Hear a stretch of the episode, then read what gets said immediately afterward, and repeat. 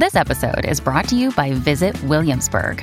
In Williamsburg, Virginia, there's never too much of a good thing. Whether you're a foodie, a golfer, a history buff, a shopaholic, an outdoor enthusiast, or a thrill seeker, you'll find what you came for here and more. So ask yourself, what is it you want? Discover Williamsburg and plan your trip at visitwilliamsburg.com. Forever.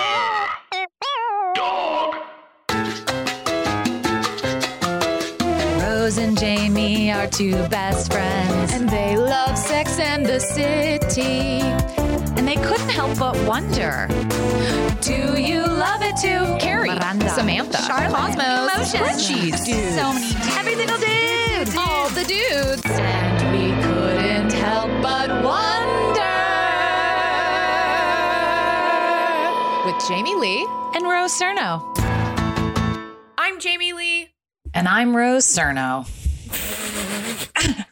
Did it take me an entire whole podcast to come up with a new way of saying it? So sad.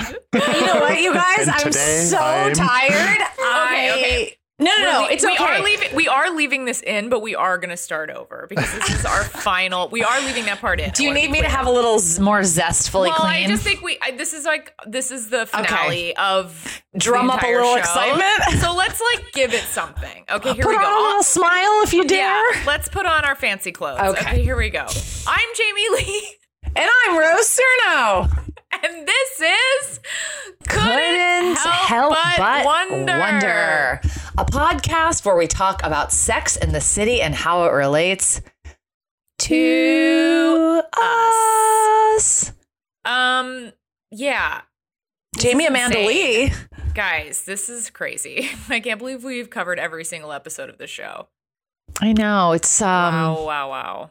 it's exciting and cool and I A feel a little like bit scary. A little scary. it's a journey. I mean, I'm I'm visiting my mom. I'm in the bedroom that I was in for 6 months, but now I'm sitting zestfully. Oh, that's so great. Yeah, it's like a lot Love has that. a lot has changed. We've been broken, we emerged. Wow. Yeah. I mean, this show has taken us on a real journey, both in our televisions and outside. I know. Um Jamie, who were you this week? Who was I this week? Ooh. um, I was, I think I was Carrie when she went. Remember that time she, I don't remember when this was, but remember she went on that really obnoxious date with Big to like an Italian restaurant and he was like Yeah. being really annoying about like getting his cigarette lit or something and like they wanted Yeah, to I kick remember him that. out Yeah. and he was just being like really like brazen with the wait staff. Yeah. I went to this restaurant called Luigi's last night. Mm, Mamma mia. Yeah, in like deep Jersey. And it was rated like on Yelp, it had the highest ranking for just like red sauce, like red and white checkered tablecloth type Italian. So I really trusted that and went to this restaurant. The first sight I see when I walk in the door, like before I can take in anything else visually about the restaurant, is a man um, who's been punched in the face. He was sitting at the table with his wife. And he Wait, did you go into like a mafia? and- I mean, it's Jersey, you know.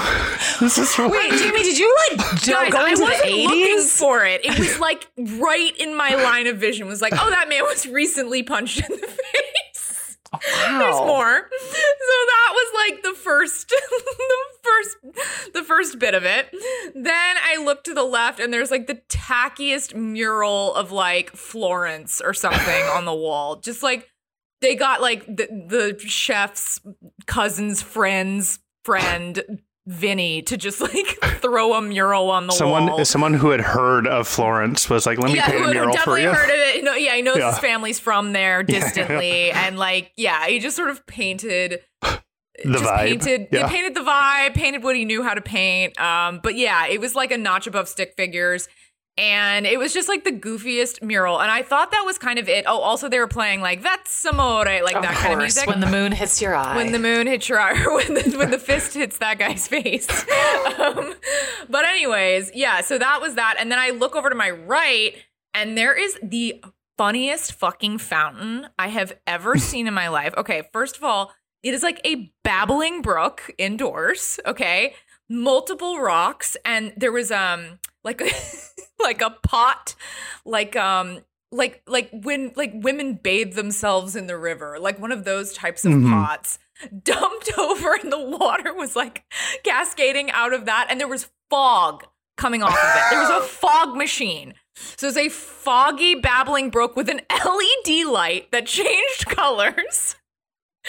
And I was just like, this is the crazy. This is like, this place is doing an impression of itself. It kind of makes me think that there was like women there in like tight mini dresses with big hair that are like, Vinny, just let me order this veal scallopini. I mean, there was a table like that. There was also like a really sweet older couple who clearly goes there every Saturday night and they like order their favorite things. How is the food twist of all twist? Well, that's what's funny. Okay, so you think you go into this place, you think this place like is such a goofy gimmick.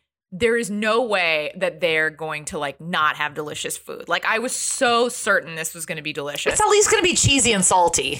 Yeah, exactly. It's like kind of hard to fuck up like an eggplant Italian is good. Yeah. exactly. Thank you for saying that. I feel like that's one of our pink cards on Instagram. Italian is good. It just is. It's it like, just is. I And mean, even like- just buying dry spaghetti and a good Oh. canned sauce is like oh, delicious. It's Yeah. still better than like most good Cuisine. Like, most like yeah, exactly. Most cuisine. I think Yeah. spaghetti with red sauce is like really up there. Yeah. Anyway, so I was like, surely the food is oh, okay. Can I just say this? I thought the food was going to be at least as good as like if you were to order from a Ray's Pizza or something in the city, where it's Mhm. like they just they do a they do a good job. Like it's not Yeah. fancy, but it tastes really good. Right. I was sure that that's what was going to happen. And it was like the nasty. First of all, also highly rated on Yelp. I trust Yelp. Yelp really has never steered me wrong. Like it's pretty. I wouldn't say ten out of ten, but nine out of ten. Like, Yelp it is- more like yikes. yeah. Wow. Just kidding. Wow. I It cancel is myself. more like yeah, yeah. No, don't do that. But it, um, yeah, it was like really gross. Like the eggplant was like really chewy and like it was not breaded really, and the cheese didn't have any like crusty bubbles. It was just like pure white, and I was just kind of horrified. Also, I ordered this um seafood pasta, which was it actually was that was okay. It was okay, but they had a bunch of different types of seafood in it, and I was like, hey, is there any way we can swap out? Flounder. that was another thing where it's like it had flounder in it. I'm Jamie, like, okay, what's I mean, on? Jamie, you're trying to swap out flounder. Okay, I'm sorry. I have the restaurants back on this one. No, but can I just say, Tell if us. there's already if salmon is on the menu in a similar capacity already, wouldn't it be easy enough for them to just put it in this like mix of seafood? Like if it's clams, mussels, calamari, On a flounder. on a Can't taste say on Yeah, a taste level, you never put salmon in a cioppino or a bouillabaisse. It doesn't go That's in with true. those. Oh no, see, I disagree. I think it can really, really mix. Mm. Anyway, and my I was with my friend who has like food allergies, so it was a whole. It was just it was just stressful. So you guys were their favorite customers of the night? definitely, and there were these two waitresses who stand over by. I mean, the chef was just like not accommodating, and it was the type of place where you're like, you guys definitely can do it. Like, there's nothing. it's fine. I it's fine. I there were other things that were problematic. Like they don't allow alcohol. They don't serve alcohol, so you have to like bring your own alcohol and. Hmm. Yeah, it's just a little bit of like a schleppy restaurant. But then the two the waitresses, there were two waitresses on staff. They stand next to the cash register and just like watch you eat. And so at one point, I like grabbed the jar of Parmesan and I was like trying to get it to come out. And they just started shouting at me, like, open the top, take the top off. And it was like so aggressive. so Jewish. It was so, it was just the funniest thing because it's like they're just hovering, watching It's your also every like move. just go in the back and get me a fucking bowl of parm, dude. I- I and mean- also like that that is like the default approach. It's like we're not gonna fix Yelling. anything, but we will no, we're provide gonna some yell notes. At you. Yeah. we're gonna provide some notes from. Yeah, exactly. We're gonna provide some notes from across the room. No, I just um, I'm at my mom's house and she literally lives for she loves nothing more than being upstairs and yelling at me downstairs and wanting to have a Oh, conversation yeah, that, that goes from my house when I upstairs to home. downstairs. And I always say the same thing. I'm too tired. I can't yell a whole conversation. I Mm-hmm. swear if we are in the same room I can do this. Um, yeah, my mom. When I'm I'm home, my mom does that. She likes to have full conversations. I feel like rooms. Italians, Jews, like what is with the yell talking? yell talking. It's it can be really stressful. Yeah. Hell Yeah. hell yeah. Hell yeah, I can. Hell yeah, I can. That's uh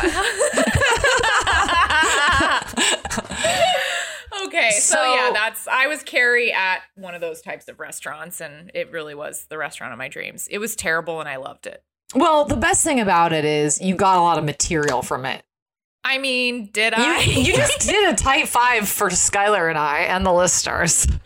I feel like, yeah, okay. I mean, guys, eh, you know, if you're listening and you have strong feelings, let us know about swapping in um, salmon for flounder, and if you think that's hard, I think that's a- you think that's weird. a Apparently, hard Rose that's weird. Okay, I'm really into seafood. I love Cioppino. I love bouillabaisse. I love like marinaras with seafood, but they, I think salmon has a sweetness to it, so I think it tastes better with like zippier fish. zippier meaning like a white little- flake. Yeah, yeah. Okay. I really okay. don't like. It's a I hot don't take. like mix in white fish very much. It's one of my. You it's mean not like my if you- preference. Like you don't You- mix it in like- your coffee. Yeah, I don't like. I, yeah, I don't wake up and You crack don't put it open. in your cereal? no, Yeah, you don't like add it to your tiramisu. I do add it to my tiramisu, but that's. Hey guys, don't call it Mizu. Okay. I know, I just had to. Okay. No, it was fine when you did it. it just I felt like Wait, it was going to become the way I- we pronounce it. Wait, Jamie, at the restaurant, Yeah. were you like, I'll have some mozzarella and some prosciutto? yeah, um, no. Did you drop Initially, vowels there? initially she asked for mozzarella and prosciutto, and they were like, "What?" And then she had to do mozzarella. They go, "Oh, you mean cheese and ham? Yeah, we got that." Vinny, Vinny, get her some cheese and ham. That was a really East Coast story. That was a story that could not have been told on the West I Coast. I totally agree. I mean, the the look of it was just, it was just, it was so good. It I was hope you were wearing sequins and like a top, uh, like a like a I wish. like a dress that has like a heart chest shape. I, I mean, that was definitely that that that outfit was in my soul. I was carrying it with me in my heart and soul last night, but I was not wearing that. But um, yeah, it was just a ridiculous restaurant. Anyway, yeah. Wait, Skylar, question. hmm You're saying you don't like fish in if you have a mixed seafood like clams, mussels, Yes. calamari. You don't want fish at all. You just want those. In my experience, yeah, I don't love the flaky white fish inclusion in like my calamari mix. Yeah, I love yeah, all the other parts, Yeah, I but get I, I think that fish in that mix is always the weakest of the mix. Sure. Yeah, in the words of the offspring, you got to keep them separated. A hundred percent. oh, A hundred I am gonna say I agree with that. I think fish is only delicious when it's raw. I don't really like it cooked that much. There's some cooked fish I eat. I love a I love a seared ahi. Oh, okay. Mm-hmm. Guys, tune in I- to Fish talk. talk? Yeah. to, to fish chat, That's what we're pivoting to. We're mean, just gonna rate is our- fish. I fish fine with that. kebabs. Yeah, and we have on guests, and they just they, they start by telling us their favorite fish, or if they hate Jew fish. fish. It's two about Jews talking fish. I wonder if that's I wonder if that's a good idea or fully the worst idea. I think it might be kind of good. It'd be kind of fun with a certain type of person who's like, yeah, let's talk fish. It'd be funny if we did a limited series. yeah. we're just talking fish like for eight we're doing just ten episodes about fish. It's three Um, episodes: one salmon, one flounder, and then the third, who knows? Mix. Yeah, a little mix, a little poo poo platter. yeah, yeah, yeah, yeah. Um, wow, great ideas all around, you guys. Okay, Rose, who were you this week? Well, first of all, I have to apologize to my esteemed friends and colleagues. I've like yawned like six times. I'm having a hell of a time having a normal sleep these days.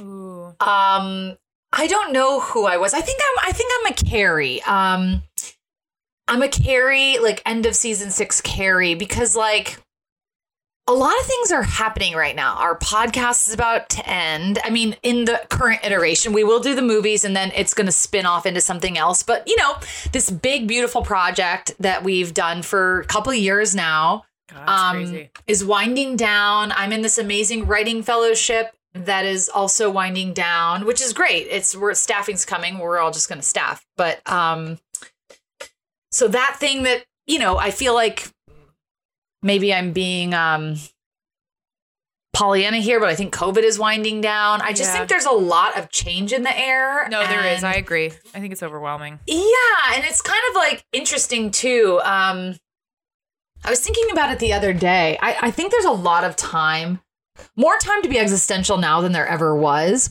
and not even in a bad way. But I just think the whole world has never been closed before. This is the first time in our lifetime where the world was like, uh, they just turned the sign to closed. And you're like, okay, cool. Um, just like go take walks and like read books and like think a lot. And I've just in like sort of a conflict, contemplative mood where it's like, we've all been like, oh my God, the world's going to open up and that's so great. And it is great, but it's also kind of, I guess I'm just thinking, like, well, what does make my life more meaningful? Is it like going into places and purchasing things or like spending a lot of money on food? Like, is that going to make a huge difference in like feeling like meaningful about life? I don't think so. So I think it's just like taking, trying my best to integrate this year and like my values and like what actually matters to me, which is mostly spending time with people I love and care about and like developing close relationships and making work. Um, and then I think like great meals can be involved and vacations and all that stuff. But I don't think Sure. that that makes you any less lonely than anything else in a weird way. No, and I think I definitely feel you on like I feel the change happening. It's like pervasive and it's hard to not think about what our lives are supposed to look like or how we're supposed to reintegrate the old ways into the new ways and I like just think combine that- those two things. Yeah, like I think, you know, you don't really want to just be sitting in your your house all the time. I don't think that's the recipe for happiness, but No. but I also think oppositely, I think we all were really able to just whatever, you know, life is a distraction. It's like if you don't have distractions then you would just stare at a wall and want to die. Like doing little stupid stuff like doing our Pilates or Peloton or watching a movie or going to the mall like or even like running an errand. Yeah. Right. It's all like, well, what's what's not a distraction? Like just meditating. I mean, you can't just be in this like deep philosophical mood at all times. But I do think that as a society, we put this giant like, wow, it's been a really hard, lonely year for many people. But when things open, everything's going to be better. And it's just kind of like, well, why and how would that be so? I don't know. I think I'm just contemplative. Yeah. And Yeah, I'm also- fully I, I don't know what's going on with me but like i am not sleeping so i'm Really? I- I- yeah How long has that been going on? i've been taking sleeping pills for like months which has been fine but the last couple of weeks like even with my sleeping pill i feel like i'm really anxious and agitated at night Mm. and so yeah i hope that gets under control Yeah. Are you getting any sleep or is it like you fall asleep for a while and then you wake up and then you go back to like what is it just restless sleep or is it like you can't fall asleep? I have anxiety around sleeping, and even after I take like a half a sleeping pill, I still am up, which makes me anxious because I'm like, why aren't I mm-hmm. sleeping? I just took a pill. Sure, sure. Then at some point I sleep, and then I wake up like incredibly groggy between like 11 a.m. and 1. Like it's just, oh wow. Yeah, it's kind of Yeah. bad. So I don't know. I don't know how I'm going to fix that, but that's definitely a goal of mine. Um, yeah, it, it almost feels like part of this spiritual growth of like, okay, the back pain's kind of gone, the world's opening up, program's ending, and I'm going to staff. And there's like one last vestige of like PTSD from last year, and it's just not sleeping, I guess. Sure. Yeah, maybe it's like grief sort of like rearing. I actually head. think I think that's it's possibly for sure, and I think I also have a lot of subconscious anxiety that I'm not like daily aware of, but then just like explodes at night. Yeah. Totally. I get that. Yeah, mm-hmm. I'm like, oh, cool. I'll just like relax and read. My brain's like, da da da da da da da. I'm like, cool. It's like, what if we think about everything? Yeah. It's like, oh, Rose, have you thought of the fact that life is just a slow march to death? And I'm like, oh, I'm tired.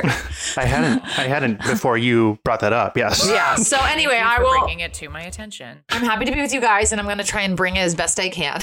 Okay, you're doing great. And Thank you. This episode is great, and this podcast is great. Has been great. Hi, everybody. Tim Heidecker here with huge news. We have a terrific episode of Office Hours Live prepared for you. We had the great stand up comedian Kyle Kinane come in, and a very special in studio music session from legendary Mdou Moctar. You're not going to want to miss this one. You can find it on your podcast app of choice by going to Sears or Macy's and getting an iPod and then coming home, charging it up, and listening through your app.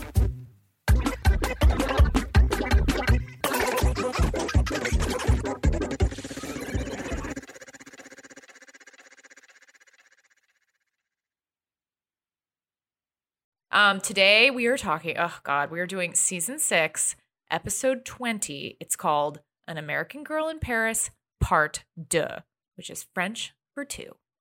It's crazy to say this, but the final episode of Sex in the City kicks off with Carrie meeting Juliet, Alexander's ex, for lunch. Alexander's supposed to meet them too, but he ends up not making it yet again. He's being flaky McFlakerson.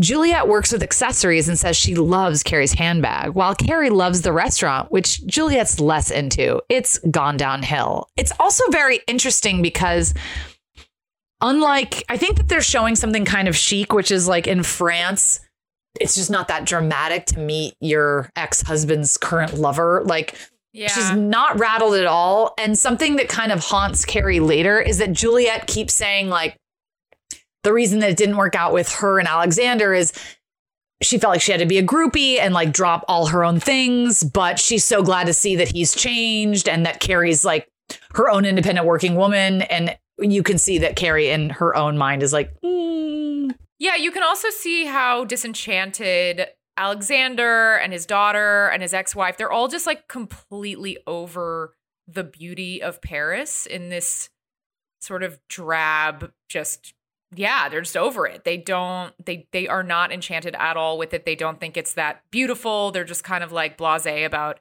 all the things that Carrie loves. Like she's just like, oh my God, like she's has such a flair for the aesthetic. Being in France for her is like everything is beautiful. His restaurant's beautiful. The Eiffel Tower is beautiful. The streets are beautiful. And it's like, yeah, every time she's with Alexander's people, they just like won't give her that.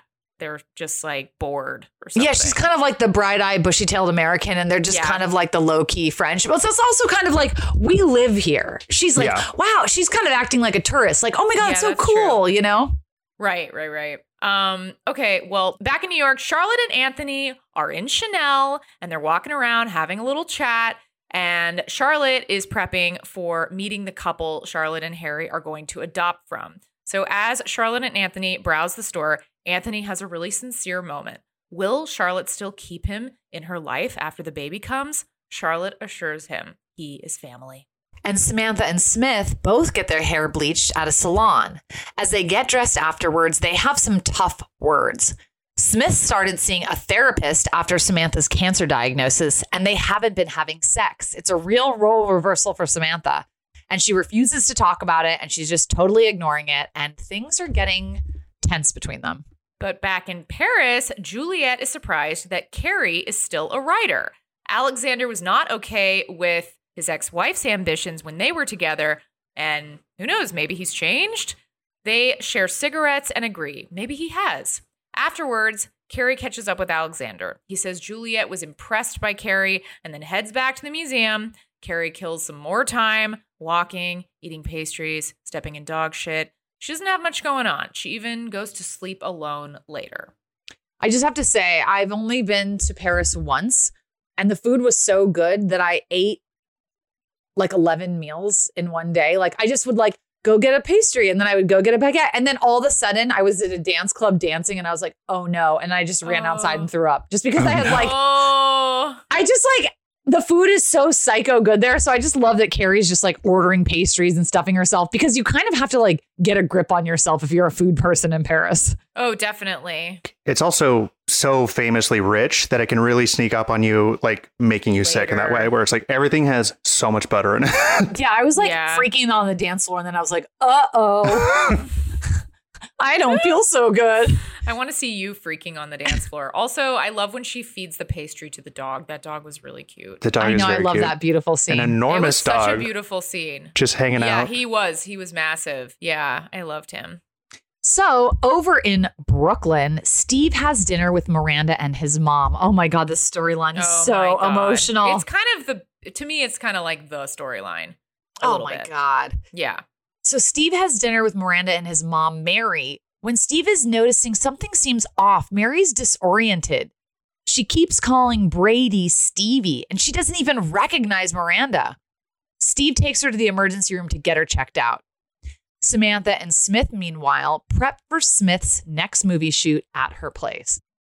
If it's a movie about Attila the Hun, why are they filming in Canada? Cheaper. Oh. And it's pretty much just open space, which means nowhere to go and nothing to do for the next eight weeks. Listen to me. The operative word being listen. I want you to feel free to have sex while you're on location. Are we here again? After everything. No, we are not here again. I'm not trying to push you away. I'm trying to keep you. If anyone knows how important sex is to a person, it's me. Correction. Was me. It's the chemo. Your body just needs time to heal itself. It'll be back. It's like winter. Just because the trees are bare doesn't mean they're dead. Long comes spring and bam. Love I want you to have sex. I love his delivery. I'm serious. I know what we have. Sex is just sex. I understand that. I don't want to just have sex. Hmm. You say that now. But when you're riding a horse all day, wearing animal fur, and you see some sexy Canadian extra in a slave girl outfit, feel free to pillage her. Samantha. Don't be so provincial. You're playing a barbarian, for fuck's sake. I mean, we don't talk about it a lot. It's it's almost because it's almost like Smith is a bit of a cartoon fantasy because he's so quote unquote hot, but then he's equally nice. Like there's not a bone in his body that nice is- and also devoted to Yes. monogamy. Like Yes. he does not have any interest in fucking other people. Like she's literally pushing him to, and he's like, I don't want to just have sex. Like he needs the emotional connection. It's important to him. I think you really hit the nail on the head with the devoted. He's extremely committed and devoted. And it, to me, he actually, even though I just said he seems like a fantasy cartoon, which he does, he was created to be like that. But I actually know a guy like that. I remember years ago when I moved to LA, I met this girl who's a fashion designer and her husband. And sh the girl's pretty, no, definitely attractive, but her husband is like ridiculously hot Uh huh. and is definitely the kind of person that gets hit on multiple A times a day and he is like do- it's just doesn't even he is like completely in love and devoted and committed and would you could trust him in any situation he kind of reminds me of smith Yeah. Uh, yeah, I was thinking, yeah, I wonder I was going to maybe have some kind of theory, but I don't know that I do necessarily. Like I wonder, I think there are those guys that are like I'm thinking of actors in particular. Isn't Ryan Gosling married? yeah to ava mendes yeah Have they been together ha- have they been together a while? they've got a bunch of kids or something a couple That's what I. Th- okay, I might not know their whole deal, but I kind of have th- that impression of Ryan Gosling. Obviously, Ava Mendes is beautiful, but I'm just saying, like, I kind of have that vibe. seems like a him where he's family bit man. of a Smith. I think he's a bit Yeah. of a Smith. I think he's like he could literally i can buy that have sex with anyone he wanted at any time, and like I think he's just kind of like I only have eyes for you. Like I just think that. no thank you I mean, those types Yeah. obviously do exist, but it's like it's it's very romantic. yeah my dad is like that with my stepmom yeah. yeah i think they totally exist and they're they're real Yeah, I think it's actually maybe. I'm starting to think that it's actually more of a male quality. And I think women, I know I have like projected onto men that they're the ones who like can't focus on one person and like monogamy's a drag to them. I actually don't think that. Like most of the guys I know are kind of like looking for the one.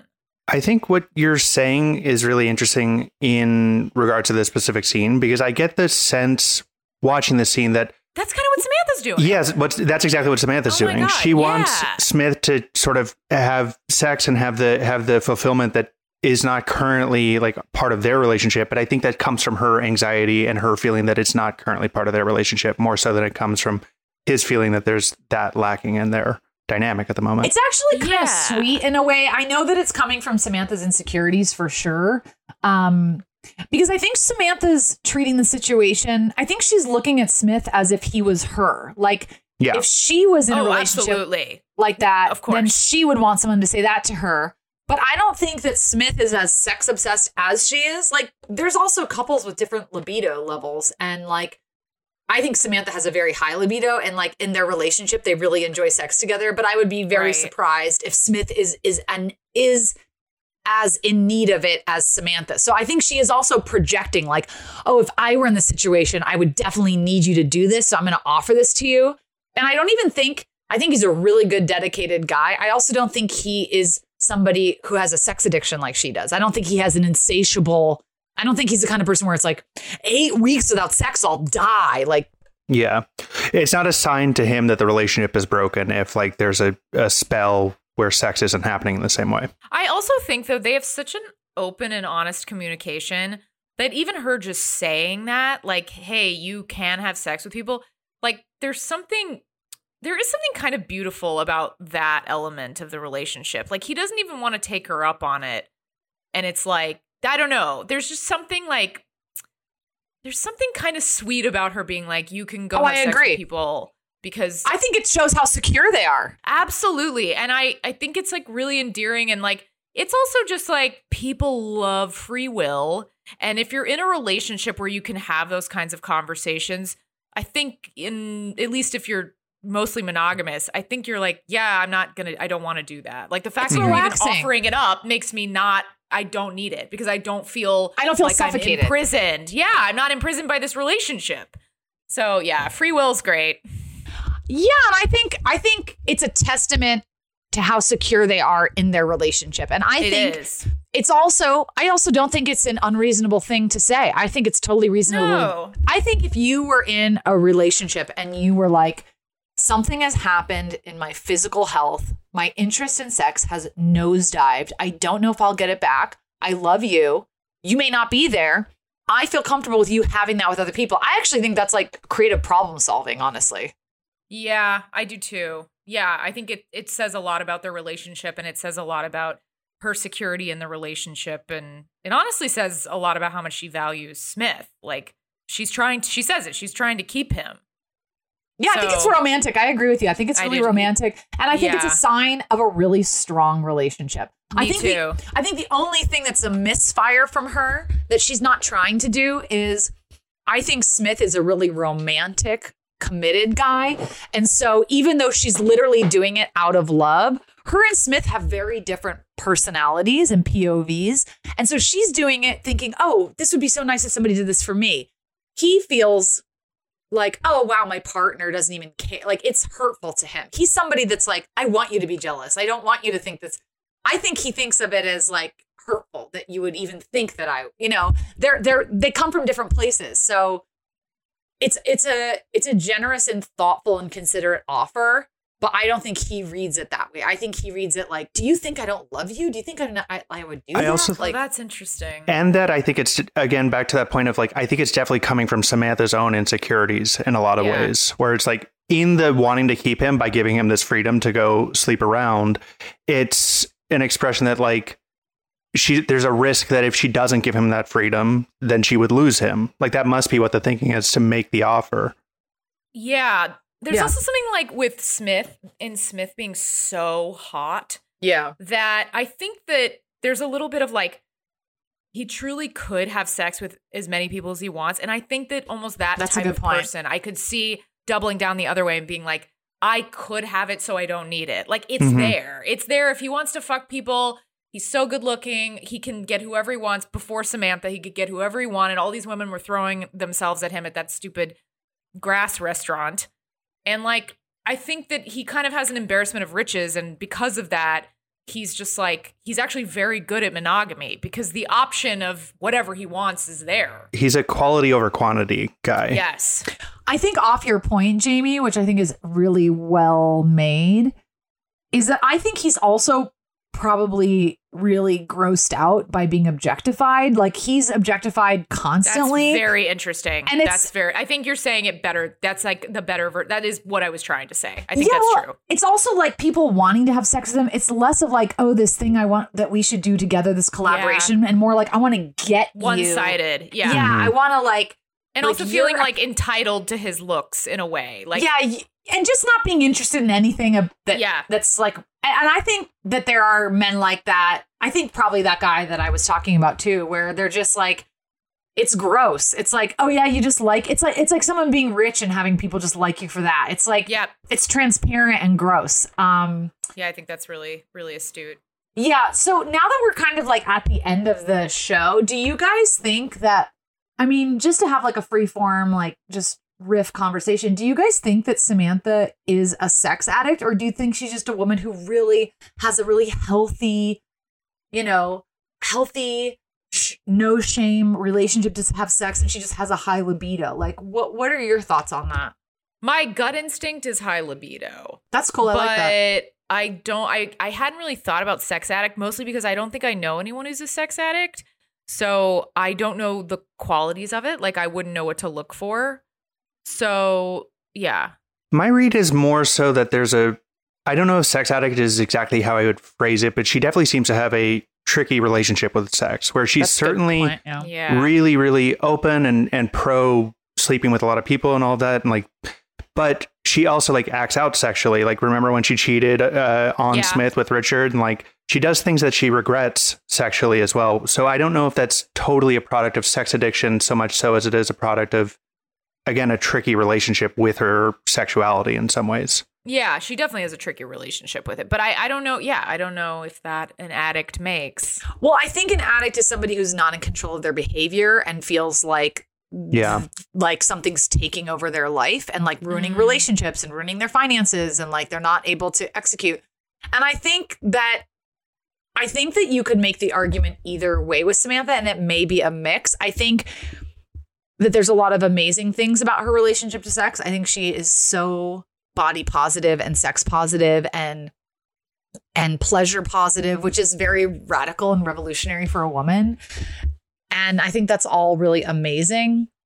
I do think there were moments in the show, just like you had said, Skylar, about like she literally cheats on the guy who's treated her the best Right. ever. Yeah. Right. And also her insistence, absolute insistence in like really only wanting men in this one way that I, I think it's interesting. I mean, it's kind of really quick though. He, he- she was che- she cheated on him with the person who fucked her over, which I do think is like noteworthy. I don't think she was just like no, No, she had like weird Totally. hangups with him. So No, Totally. You're right. It was more loaded. You're Yeah, right. Yeah. Just to just to say like yeah, I think that that is a more complicated relationship than just cheating on him. You're totally right, but it's also just interesting that this character who has maintained very consistently through six seasons, like I like living my life. I don't want kids. I don't want a husband. I'm very happy. I really enjoy men and I'm a hedonist and that's great.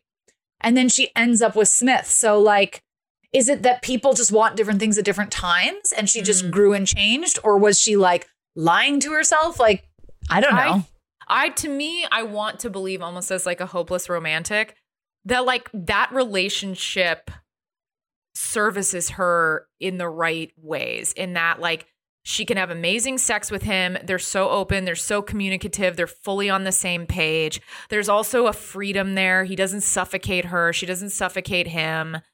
I think that if you can do that, I do think monogamy is attractive, but I do think it's delicate and you really have to work at making monogamy work for you because I don't think monogamy is inherently easy. No, definitely not. I don't think I don't think a real working relationship, whether it's poly, open, or monogamous, is easy. Period. I think something No, real not. is not easy. It all Um, takes work. Yeah. Yeah, I think so. My my take on Samantha, I think, is that at the time she was being real with herself. I don't think she was like like pretending not to want to be, be in a relationship, but she did. I, I think she was really happy with the way she was living. Yeah, I don't think she had the right relation. I think he was the right relationship. Well, I also think that like what you want, what what I wanted 10 years ago isn't what I want now. What I want 10 years from now will also be different. Like she's also aging. She's in her middle age and like not to say that like things go a certain way, but I think cancer has come into her life. I think her libido Yeah. is different.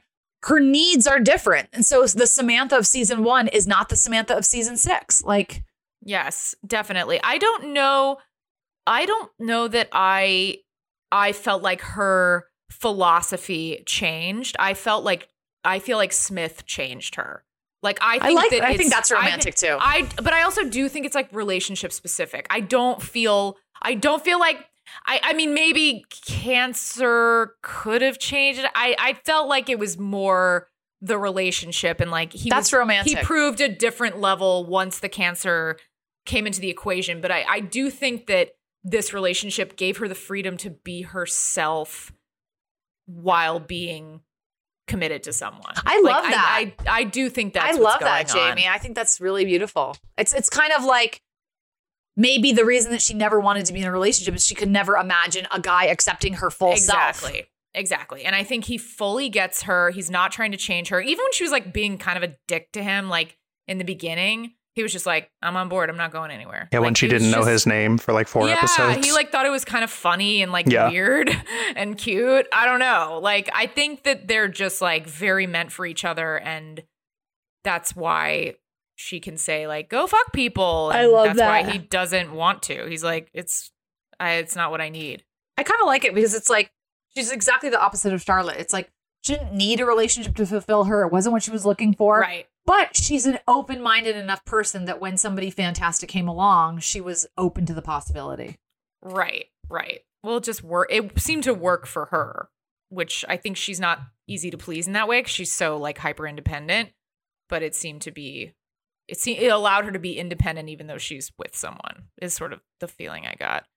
Um, okay, so getting back into it, Steve gets his mom back home from the hospital a few hours later. She had a small stroke. Steve and Miranda head to Mary's place to get her nightgown so she can stay over. What they find is a total mess. There are dishes piled up, there are bugs in the sink. It is really rough. Steve wants to hire a nurse for his mom, but Miranda doesn't think that is the move. She thinks that Steve's mom should just come live with them. I mean, tears and crying. It's incredible. I mean, It's so funny. Like this this show was about like sex, dating, and romance, but then it's such a beautiful evolution to where it's like, you know, when you're in your 20s, you're like, oh, romance is like a really hot guy with a lot of tattoos who like listens to cool. I mean, I'm obviously being extremely specific. Jamie's like, no, not exactly. But for me, it was like somebody with like cool style and who like knew about cool movies and um, was super smart and kind of a jerk, taking me to a really good restaurant and us having like a really friction filled conversation about opinions and then going home and having sex. And then it's like, oh no, you know what romance is? It's being in this disgusting hoarder house and your partner being like, your mother is my mother and we will do anything we can to take care of her. And it's like, oh, that's what it is. That's Yeah. actually what love is. It's not like, having the perfect body or having the perfect this. It's literally family. It's being your family. Well, it's also like when you when you love someone the way like Miranda and Steve love each other, I think it's like, yeah, you you are me. Like what of course. Of course you can come live. Like it's just interesting too cuz Miranda's such I feel like Miranda is similar to Samantha in that like she really likes things her way. She's successful. She's kind of doesn't have a lot of time for people it seems and like the way she has sort of bit, like learned to I don't know the word I'm looking for. Like the way she has been domesticated. I don't think that's what I mean, but like the way she is like That's settled into being a wife and living in Brooklyn and having a baby. Like she's she's kind of like primed for this situation. It's like now she's kind of seeing the value of like having a partnership and like this is a perfect test to a partnership is like how do we handle this this situation and they just like handle it so beautifully. Yeah, I think another thing you're sort of pointing at that's important to note is that I would say Samantha and actually probably all of them, these are extremely self centered women and self obsessed women and stubborn women who are very sure about what they like. And they're not really that open to changing. And so, you know, getting into a partnership in your mid late 30s, like these characters are, or early 40s, like Samantha, it's like you're pretty set in your ways. You know what you like, you have your schedule, and like accommodating for a whole nother person is a big deal. And it's, it's incredible to see these people do that because love is worth it to them, you know? Yeah. Yeah, it's the best. Okay, so Carrie does some more browsing, and this time at a bookshop. She finds the French edition of her book, and she also finds some fans. The salespeople can't believe she's the Carrie Bradshaw, and they insist on throwing her a party that Saturday. It's the first time Carrie actually feels like herself since coming to France. Carrie really wants Alexander to come, but of course he can't. Well, at least Carrie has her own thing to do finally. Then back in New York, Charlotte and Harry have their meeting with the adoptive parents. It does not go great. The parents reveal they are having a girl and that they've been thinking about names. So Charlotte and Harry are not getting their baby. That was terrifying because they were like, so sad. yeah, it was just horrible. They, yeah, not terrifying. It was just terrible. I meant to say terrible. Um, but like, yeah, because that does happen. I have a friend who Ugh. um Goes was uh, trying to adopt. Yeah, and then they just like they actually ghosted her. Like she couldn't even Oh, wow. get a hold of them because they decided to keep the baby. Anyways, um, so later Harry starts to write their lawyer an angry email, but Charlotte talks him down. That just was not their baby. Their baby will come. Also, just in case anybody used to watch Roseanne, that was one of the Darlenes from Roseanne that played the, yeah, one of the adopted second parents. Becky. Yeah, it was second Becky. Yeah, this is just a very beautiful scene because it's like oh wait, was second Becky or first Becky? I don't remember.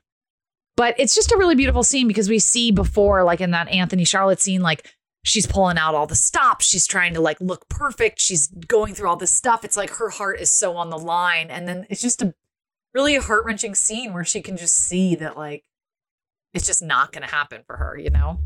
Yeah, I think it was first Becky. Just to clarify, I do think it was first Becky. Over at Samantha's office, she has a surprise. Smith got her flowers, only he didn't get her a big bouquet. They'll bloom in spring when he's back. He got her like looks like some tulip plants that she would Yeah. plant.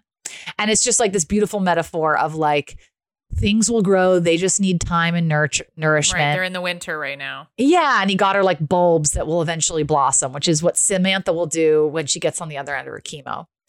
So Samantha calls him to say thanks, and um, just in case he hasn't yet, to maybe not sleep with anyone after all. And it's just what he wanted to hear all along. So romantic. Ugh, I loved it. Back in Paris, Carrie gets ready for her party. But just as she's about to leave, she finds Alexander having an anxiety attack. The pressure of finally showing his work to the museum higher ups is just too much to bear.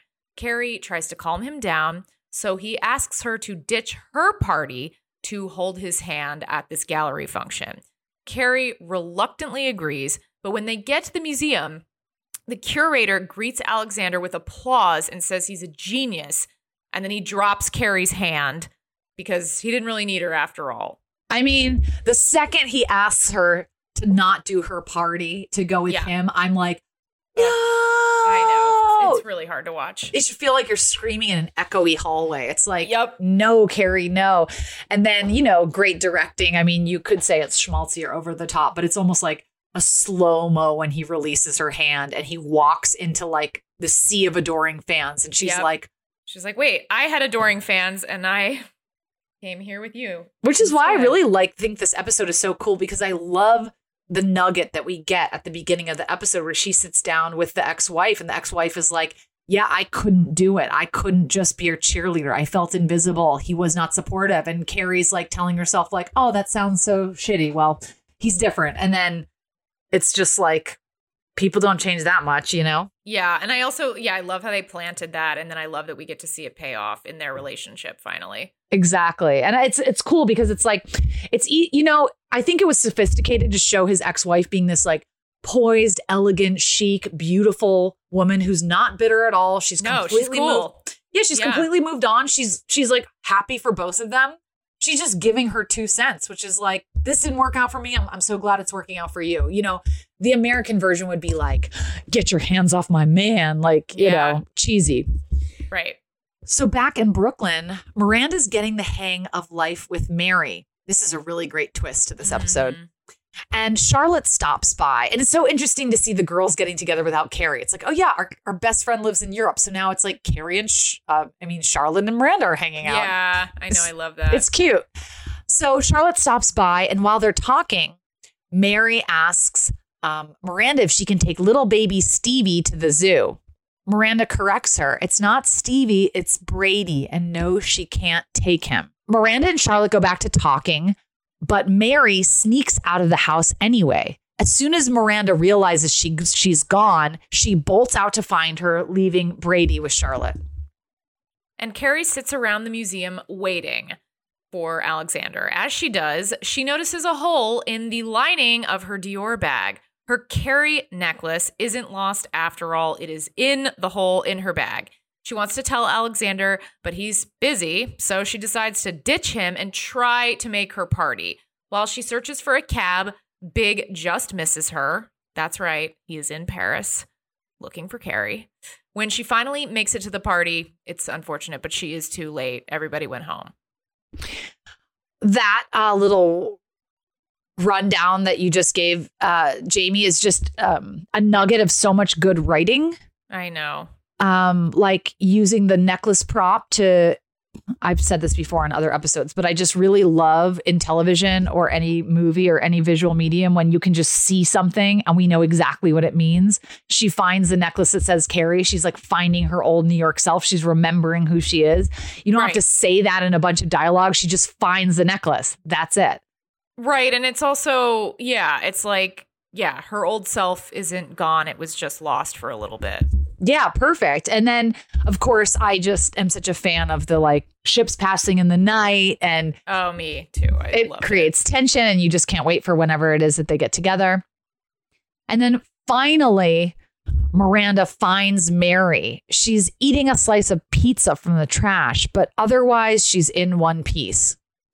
Miranda gets her home and gives her a bath, which is just like the most beautiful, Oh my God. tender. It's just like this is life. This Oh. is the oh. stuff of life. And Mar- and Magda looks on at Miranda, and it's in Magda's eyes. You just see like so much pride and and joy at, at just seeing that the ways that this Miranda person who she used to like work for and see It's the growth. Yeah. you know, she used to work for her and see random dildos and cat food Yeah. and Chinese food, and now she has like a human with like a.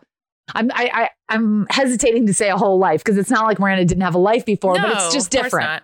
It's just different. Um, and Carrie meanwhile catches up with Alexander.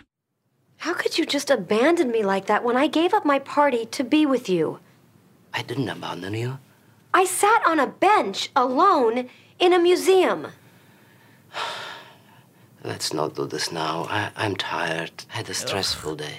I'm in this relationship too. I am a person in this relationship. Have you any idea what it's been like for me here? Eating alone and waiting for my boyfriend who would rather spend time with a light installation? That's Oh, I what I love do. that she digs at his That's art. where I am. You always knew this.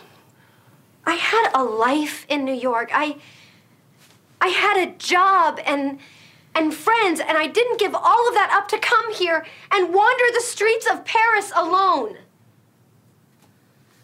Okay, I'm taking a shower and I'm going to bed. And we'll talk more as soon as you. No, no, no, no, no, not as soon as Please. Carrie.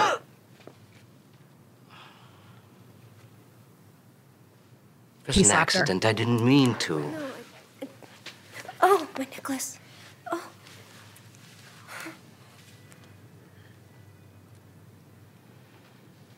I'm so sorry.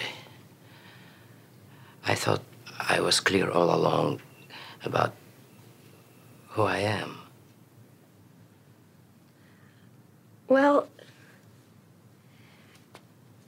maybe it's time to be clear about who I am. I am someone who is looking for love. Real love. Ridiculous, inconvenient, consuming. Can't live without each other love. And I don't think that love is here in hmm.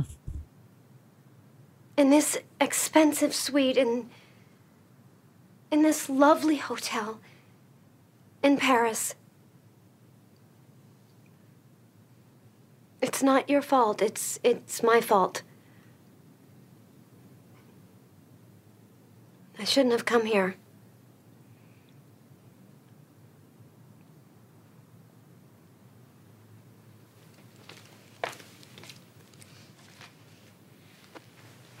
Carrie, Please don't.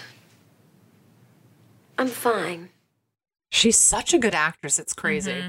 I mean, I think television and comedies and sitcoms and half hours like don't aren't considered art or whatever, but she's an amazing, amazing performer. Like stack her up against anyone. I think she's really amazing. Yeah. She's very good. I ugh. That feels like a play. You could have seen a that play and it would have been like a beautiful moment and like an incredible play. Yeah. Yeah. I also I'm wondering what do you think the slap was about in terms of writing that in? I love that because it's so ambiguous, Yeah, it is ambiguous. which is really cool. it is cool, right? Yeah. I, I just wondered if you didn't think it was ambiguous. I've always found it to be. I think it's incredibly ambiguous, which I think is really clever because the writers are like, let's add this thing in that can be interpreted millions of ways. I think the Rose Surnow interpretation, what I'm going to choose to interpret it as, is that that this relationship eventually would turn physical. Is what I'm interpreting it as. Really? Yeah, That's like, interesting. Like eventually they'd get into blowouts and he would smack her, and this would just be wow. part of it. Yeah. But it was an accident. But was it? I mean, how do you know? He said it was an accident. It don't also does always feel like, at least in, I, I don't have much experience with actual patterns of abuse, but at least in Brag. movies and television, yeah, it does seem, in, at least in movies and television, what you're saying, Rose, like that's definitely what is more typically what happens. Like it starts with this and it's just a slide down into worse places. I just think why else would you put it in? Then there's literally there's no That's a good reason to put it in. No, you're right. I mean, it just really did look accidental. It looked like his he like accidentally like lifted his arm wrong and like literally it was I I'm not this is not me like defending people who are physically abusive. In this case, Jamie I has genuinely slapped me many times. Every Yeah, time we get I in a fight, she says it's, just- an accident. Yeah. I'm like Jamie, it can't be an accident five times I in have, a row. I have a twitch. I have a twitch. Um, but I just, I yeah, I mean, it really did look like an accident. So I guess I was just like, oh, like, wow, what was the what was the point of putting that in? I, I'm not saying there wasn't a point. I like it, and I think it's really interesting because we're able to talk about yeah, it. it gives it it gives it some bite. I also think that it is a literal like it's it's it's such it's as much of a breaking point as like you could have without something more extreme i suppose like this is their breakup he's he's literally crossing we found a line for where this relationship really must come to an end and it's That's a nice this way to physical put it. beat It's like the last straw. I also was in a relationship. I actually had it in two relationships where I was with like someone who was kind of heavy handed and like would accidentally like elbow me or like just like even when like they always like, accidental. Always an accident. Yes, fully an accident. Like truly, just like didn't Big like, guys know with no body awareness, yeah. Yes, and like, and I'd be like, "Ow!" And then it, they were just like, "Oh, I'm so sorry, I'm so sorry." And you're just like, it does. Even when it's an accident, there is this feeling of like, start being aware of me. Like, start being Yeah. aware of your body so you can be aware of me because I'm still getting elbowed here, or I'm still getting like grabbed yeah in I a will way that is say- not comfortable. I think that makes a ton of sense. But Alexander Petrovsky is like five six in heels and weighs like a cool one hundred pounds. So like I I think that he's not like this lumbering guy. He's I had it with someone who wasn't lumbering. I had a lumbering and then I had a non-lumbering. I also have to give some props to Alexander Petrovsky. He's an insufferable character, but I think he's a great actor because like He is. he really is playing this character perfectly. And like yeah. he- I have no notes for him. Yeah, neither do I. And I think he's just like the whole um he really is preying upon this diabolical female trait of like, oh no, someone needs me. I have to help them, even if they have Yeah. not been helping me at all. Oh, he it's like it's like all you have to do for most women is be like, I'm kind of sad and I'm having a bad day. And any woman will be like, Oh my God. Like she'd be like bleeding from her eyes and she'll just stop and She's help like, you. Can I make you a manicotti? Yeah. Yeah. It's very like it's really yeah. manipulative. And Yeah. And so I think the slap is, I think he's like, he's one of the most, I think his type is like the most insidious macho type where it's like, oh, look, he's an artist and he's Mm. Yeah. refined and Oh, he's cultured Super interesting. Yes. and he's European and he doesn't raise his Most voice. insidious. Yes. but at the same time, he's like deeply macho and sexist and deeply does not believe that anything she's doing is nearly as important as him. He never does it. And that's why I feel like the slap is like part of that kind of behavior is like, you're a child, I'm an adult. Like, get in line. Like, Yeah, it's one of those things where even if, to your earlier point, Rose, even if he never hit her again, there's always the threat that he would because he's kind of it, it's sort of a Oh, boiling wow. rage underneath underneath the surface with him a you little bit. That I love that assessment. I feel like he's the kind of person that in the future, if they had been together for like another year and she's like crying and begging him to come with her to something, he would be like, you're embarrassing yourself. Stop crying. You look, you're acting like a child. Like, Definitely. Well, he basically does that here, where he's like, "I'm I'm gonna take a shower and then I'm gonna go to bed." And Yeah. Like, okay, man. Like, Oh, good you're in the middle of impression. a Jaime conversation Lee. Here. Oh, thank you. I really channel. him. Jamie Amanda. Um. Okay. Well, getting back into it. After the breakup, Carrie tries to sort out getting her own hotel room as she haggles with the concierge over details and sifts through her dress to try to find her now broken necklace. Big walks into the hotel. They lock eyes, and the mood immediately lifts. Or it does until Carrie mentions that Alexander slapped her. Big loses his mind at this. He rushes up the stairs to give Alexander a piece of his mind. Carrie's like, no, no, no, don't do that. Wait, wait. Carrie's chasing after him, but Big means business. So Carrie trips him. They end up sprawled out on the floor. They both fall over. They're sprawled out and they're laughing about the whole thing. They talk outside the hotel later. Wait, before we do the clip, can I just mm-hmm. say Please. it must be such a miraculous feeling. I mean, we're all writers on this, but to write that scene, to be in this room full of writers who've been right, working on the show for six or seven years now, and they love these characters and they know these characters, and they write this scene where they're like, I hope it works, that it actually ends up being like charming and funny when she trips him. And I hope this like really screwball, like really funny hotel premise works. And then you're standing on set watching your episode, and it's just like, not, it doesn't just fucking work. It's like, It's amazing. Oh my They- God. The way that they crack each other up is just even just that is so lovely to watch. Like I really do think that is like the purest manifestation of love is just like two people like literally injured on the floor just like dying laughing. It's amazing. um okay, let's play the clip. I gotta hand it to you, kid. Most people come to Paris to fall in love. You came and got slapped. Why is that funny?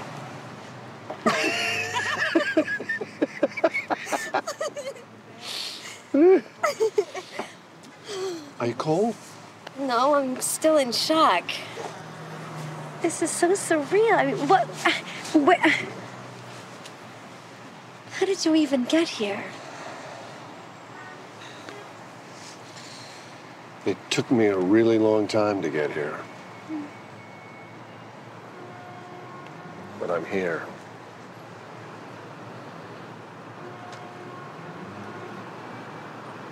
Carrie, you're the one.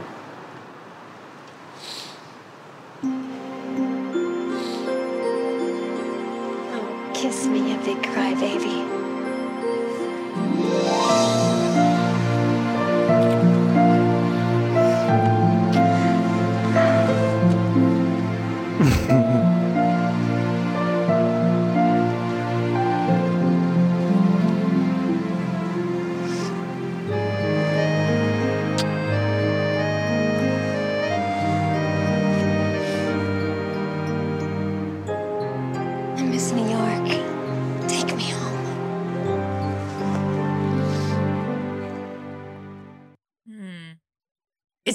Because there was a part of me that when he says, You're the wait, I'm so sorry, I'm so spaced out. Did he say you're the one? Yes. Yeah, Carrie, you're the one. Carrie, you're the one. It's really interesting. I, I actually feel like you can make I, I'm having two arguments in my head. One argument is how fucking romantic is it for somebody who dumped you for like a 20 something model, then got divorced, then they left her, then then it's like they've used all their options and then they just turn to you and go, You're the one, I think. Like there's it's there like- there's that part. And then there's another Right. part that goes, but isn't it kind of romantic in a way that like it's it's easy to just not have any drama and just be like you're the one and that's it but is it there's another part of me that like is it more romantic that they've just been through hell and back and they just can't get rid of each other because they're supposed to be together Yeah, and it's also like I I have similar arguments in my head, and there's also I would say a third argument of like, well, we think that the one is just such an easy, quick, attainable feat, but also maybe that's just what we see on TV, and maybe sometimes not all the time. I do think that those types of relationships exist as well, but sometimes maybe it does take you a minute to like find your way back to each other. I think I'm so. not sure. You know, I think that I I think regardless of I think regardless of any of those arguments, I think that it's refreshing to see a relationship that in a lot of ways you could label toxic um kind of come back around and like oh he actually did learn from it and they're going to give it another chance yet another chance. Like there is something just refreshing about how kind of sweet and dysfunctional it is um that I like. I mean just in terms of writing, I think it's it's interesting. I don't think it's healthy, but I think it's interesting. It's really funny that you say that, Jamie, because it just triggered in my mind like, and with that scene, one million American women decided Sure. that every time they dated an asshole, they were like, you know what? In six years, no, no, no. I'm not criticizing what you're saying. I'm just thinking no, no, about no. I had that thought too, though. how funny it is where it's Yeah. like it's it's sort of like a hope narrative for women all over the globe who are like you know what in seven years Yeah, and two cheats That's a good point. and a nervous breakdown and a heart surgery later this guy might come around to me Right. I know it is. That, that could also be an argument, too, where it's like they had to keep the notion of the one to round this whole thing out. Like, no matter how real they get in other ways, and no matter how much they show you sides of Big that are pretty abhorrent, they still can't resist the trope of like the romantic comedy ending, which I do agree with you could be really detrimental.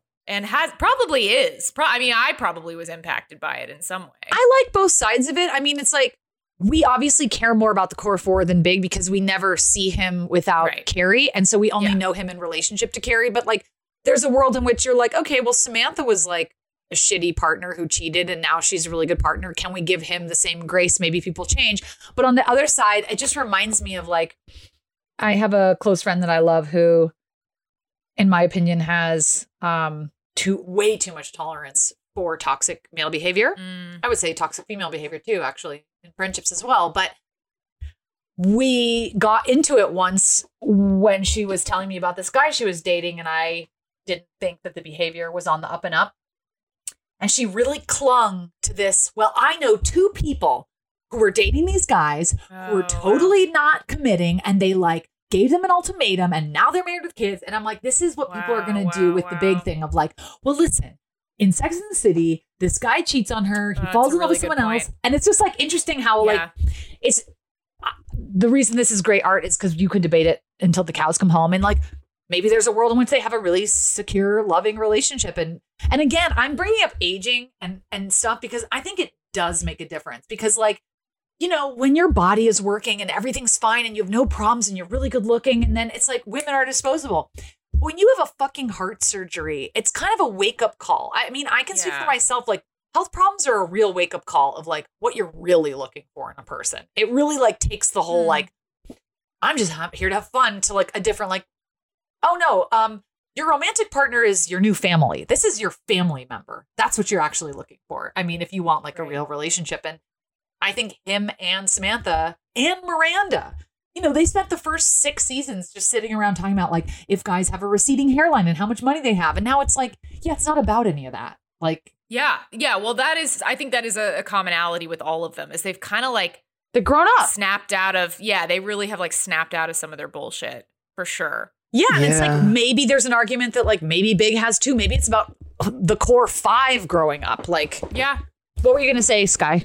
I was just going to say, yeah, I th- I think the show ends in a very. It, it's so it's interesting how sort of like down on these women ending up single. I think the show kind of ends up hmm. being ultimately everybody gets coupled up. Like there are there is a lot of sweet resolution to their coupling ups.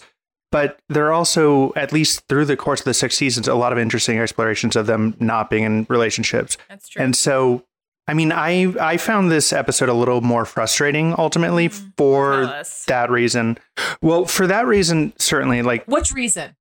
the big uh, Carrie ending up with Big again is like I I found really tough to even even with granted all the romanticism of like potentially it's coming from him like actually growing up and being serious about her, but I think he's he's been terrible to her. He's been terrible for her.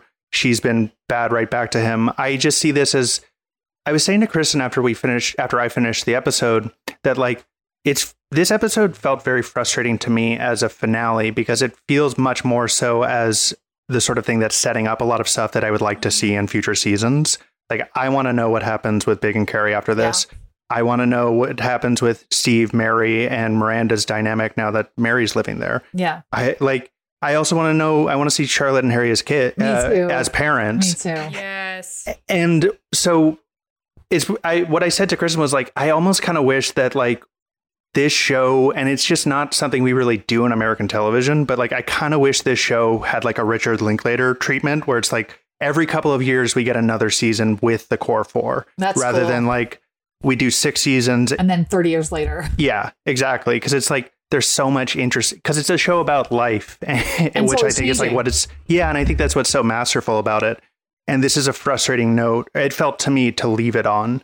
Um, yeah, I think it's interesting. Um, remind me, you guys, what our excellent guest who had all that inside scoop was his name, Chris.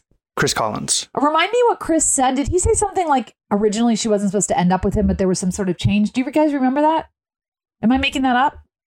I don't think I don't remember that because he he worked early on the show and then was gone and watched uh the the finale like as like a, a viewer but he was working on the sopranos at the time so i don't know if he would even have been privy to that necessarily I mean, you know, I think the reason this show is really tricky, like my sister never watched the show. She thought it was like anti feminist garbage. And like, there's an argument for that. It's a show about these empowered, fun women, but to be happy, they all have relationships or, and are either mothers or trying to be mothers or wives or they're they finally tame their wild ways and they're in a monogamous partnership. Like the end is as conservative as it gets. I mean, it's kind Yeah. of saying like if you're single, it's a problem, and thank God these women got coupled up. Like, yeah that's where i landed which was why i was like i i was frustrated with this episode ultimately Yeah, I think the only the only side of it that I could kind of understand because I really agree with everything you just said, um, both of you just said. I think there is something nice about like, oh, it also could be seen as like their journey to finding Totally. their person, which I do think is like there are like four very different examples of that. absolutely Yeah, and I think on the other side of like arguing against what I just said, most people want to be partnered, and that doesn't make you like Well, that's a also whiny little bitch. Yeah, it's like Yeah, like I think we glorify like being, you know, being alone. And I do think being alone is like very important in many ways. But I also think like it's to- also to- something you can't control. It's sort of like yeah, I I do think that way. I think that it's it's it's tricky because it's like so much comes out, so much like self growth and self love comes out of being alone. But like I think that's why I like Smith and Samantha so much because I'm like I feel like they're still growing even though they're Absolutely. together. Like that relationship feels really like oh we're just evolving. I definitely agree that so much self growth happens alone, but I also think there's a bunch of growth that you could never do by yourself. Like I think Absolutely, I, think- totally agree with I that. think the self, I think self sacrifice and compromise. I think people, you just simply cannot be as selfish with a partner as you are Def- alone. definitely, Which I think for all of us is good. I mean, it's like yeah, good to learn to share. It's good to learn to think of other things besides yourself. And there's ways to do that without having a partner or having a kid. It's like if you're super involved in a cause or if you're an activist, it's like caring about things beyond yourself is like that's like the realm of the spiritual and that's like the realm of like the soul and stuff. absolutely So anyway, I'm really deep. you are really I, you are. You actually are. Um, Okay. Oh my God. I'm so glad I get to blurb this. Back at Charlotte's, she greets Harry with takeout Chinese, which is just like, oh my God, about something's about to happen. And Harry got something from China too adoption papers. He shows her a photo, and Charlotte knows with tears streaming down her eyes. She says, That's our baby. And it's just like, ugh.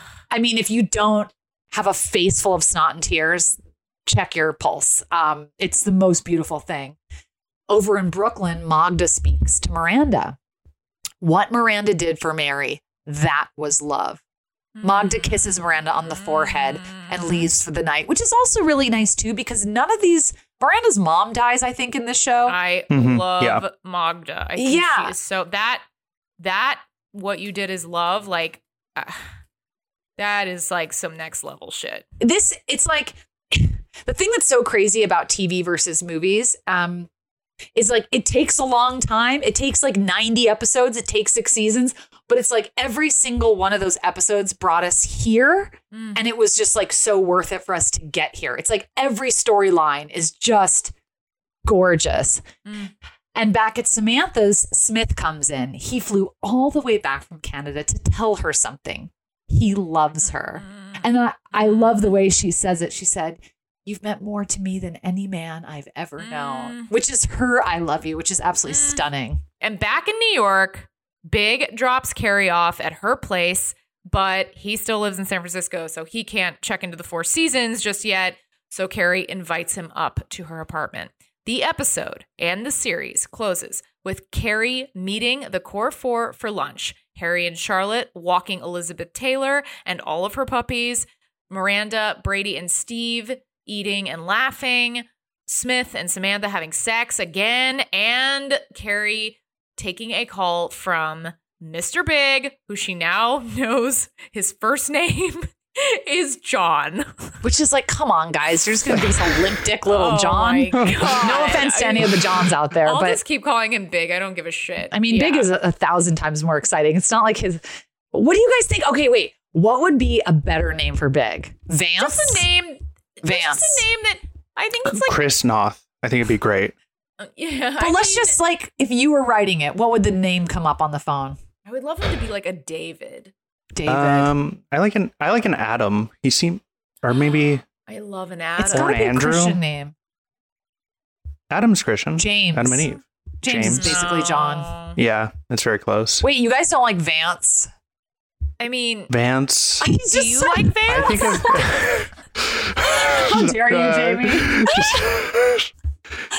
I just think there's something like about these names like Vivian, Vance. Actually, that's I her agree last with name. you. I, I would like I like I like Vance because it is like a little older, and I think that he would have maybe a name that was reflective of like how he's kind of an old soul. John is very first thought off a bet off a big. It's also like a John is like a male escort. Yeah. I don't know. There's something about Yeah, it where yeah. you're like, all right.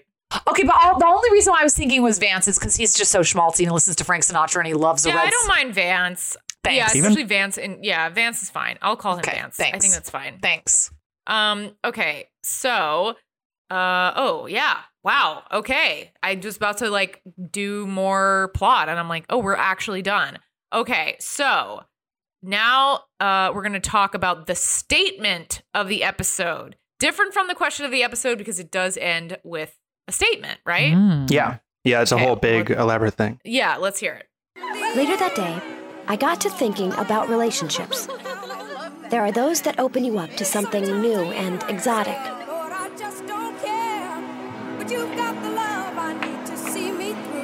love this song. This scene is just unreal. Those that are old and familiar.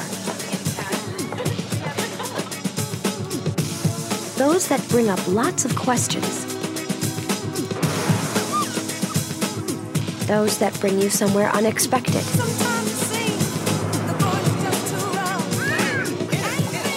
Those that bring you far from where you started.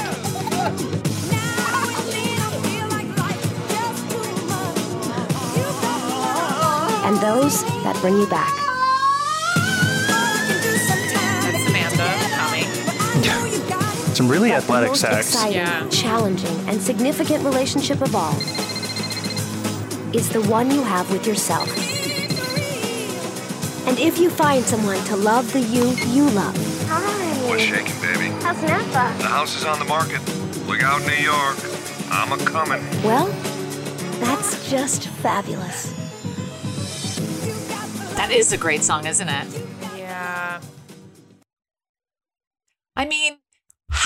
Off to the writers, great- directors, producers, actors, editors. This is just a perfect television show. And I often say I teach screenwriting to students, and I always say that it's more of a craft than an art because it generally is. But this isn't art, I think. I think they've elevated it in this case. Yeah. I mean, also everything we were just talking about, like with, you know, what is big, you know, going to rescue her from Paris and all this stuff. I, I really do feel like this last line boils down exactly what we were all saying, even in agreement and disagreement. I feel like this is kind of the conclusion. I really do feel like it sums it all up. I think that it's a it's a something that's very hard. I mean, I keep bringing this up because we're writers and this is it's not just watching a show, we're also thinking about how we write our own shows and the shows that we work on and it's exceedingly difficult to end a beloved show well. I mean, there's Yes. a lot of cases of beautiful shows that they just shit shit the on. ending. Yep. And I just feel like this is just a master class in like concluding a phenomenal every single writer and creator on the show is just did a fucking beautiful job. Yeah, and also, yeah, I, I think it's hard to. I mean, even if this, I think this ending is amazing. Even if this ending were like a a solid B minus, I would still be like, hats off. I just think it's so hard to end a fucking series. Like landing the plane, we have seen it so many times. There's so many great shows that just don't do it. And the fact that this one just like nailed the fucking finale, like even if there were things that we didn't like about it, whatnot, it's like it really, it's just, it's just really well done. They just did a very good job as writers. Agree. Um, okay, well, guys, this brings us to our final fucking segment. I'm horny for Sex in the City is obviously a very horny show, so we end each episode by sharing what we are currently horny for. Rose Surnow, what are you horny for right now? Okay, this is cheating and you're going to be annoyed because then you're going to have to do the same, but I'm I'm gonna do two. No, I'm horny Oh. for my core three that have been with me since the beginning of this. You know, Jamie and I have been friends for a long time. We met in New York doing stand up, but weren't that close at the time, and then ended up working together in LA, and then just really got along like gangbusters. And you asked me to do this podcast, and I thought it was a great idea. And uh, we've grown so close over the last couple years, Yeah. and I'm so grateful. I'm so happy to know Skylar. Skylar, I just think the world of you. And Skylar I mean, I Harris, love I love working with all of you. Like, and yeah, it's it's all. like this podcast. I feel like I'm like getting like my eyes are getting glassy, but like it's I've been through it with like my fertility stuff, my back, COVID, panic, anxiety. Like it has been there through the whole time, and and I feel similarly to the ending of this show as the ending of this portion of our podcast. We're just like extremely lucky to have you guys.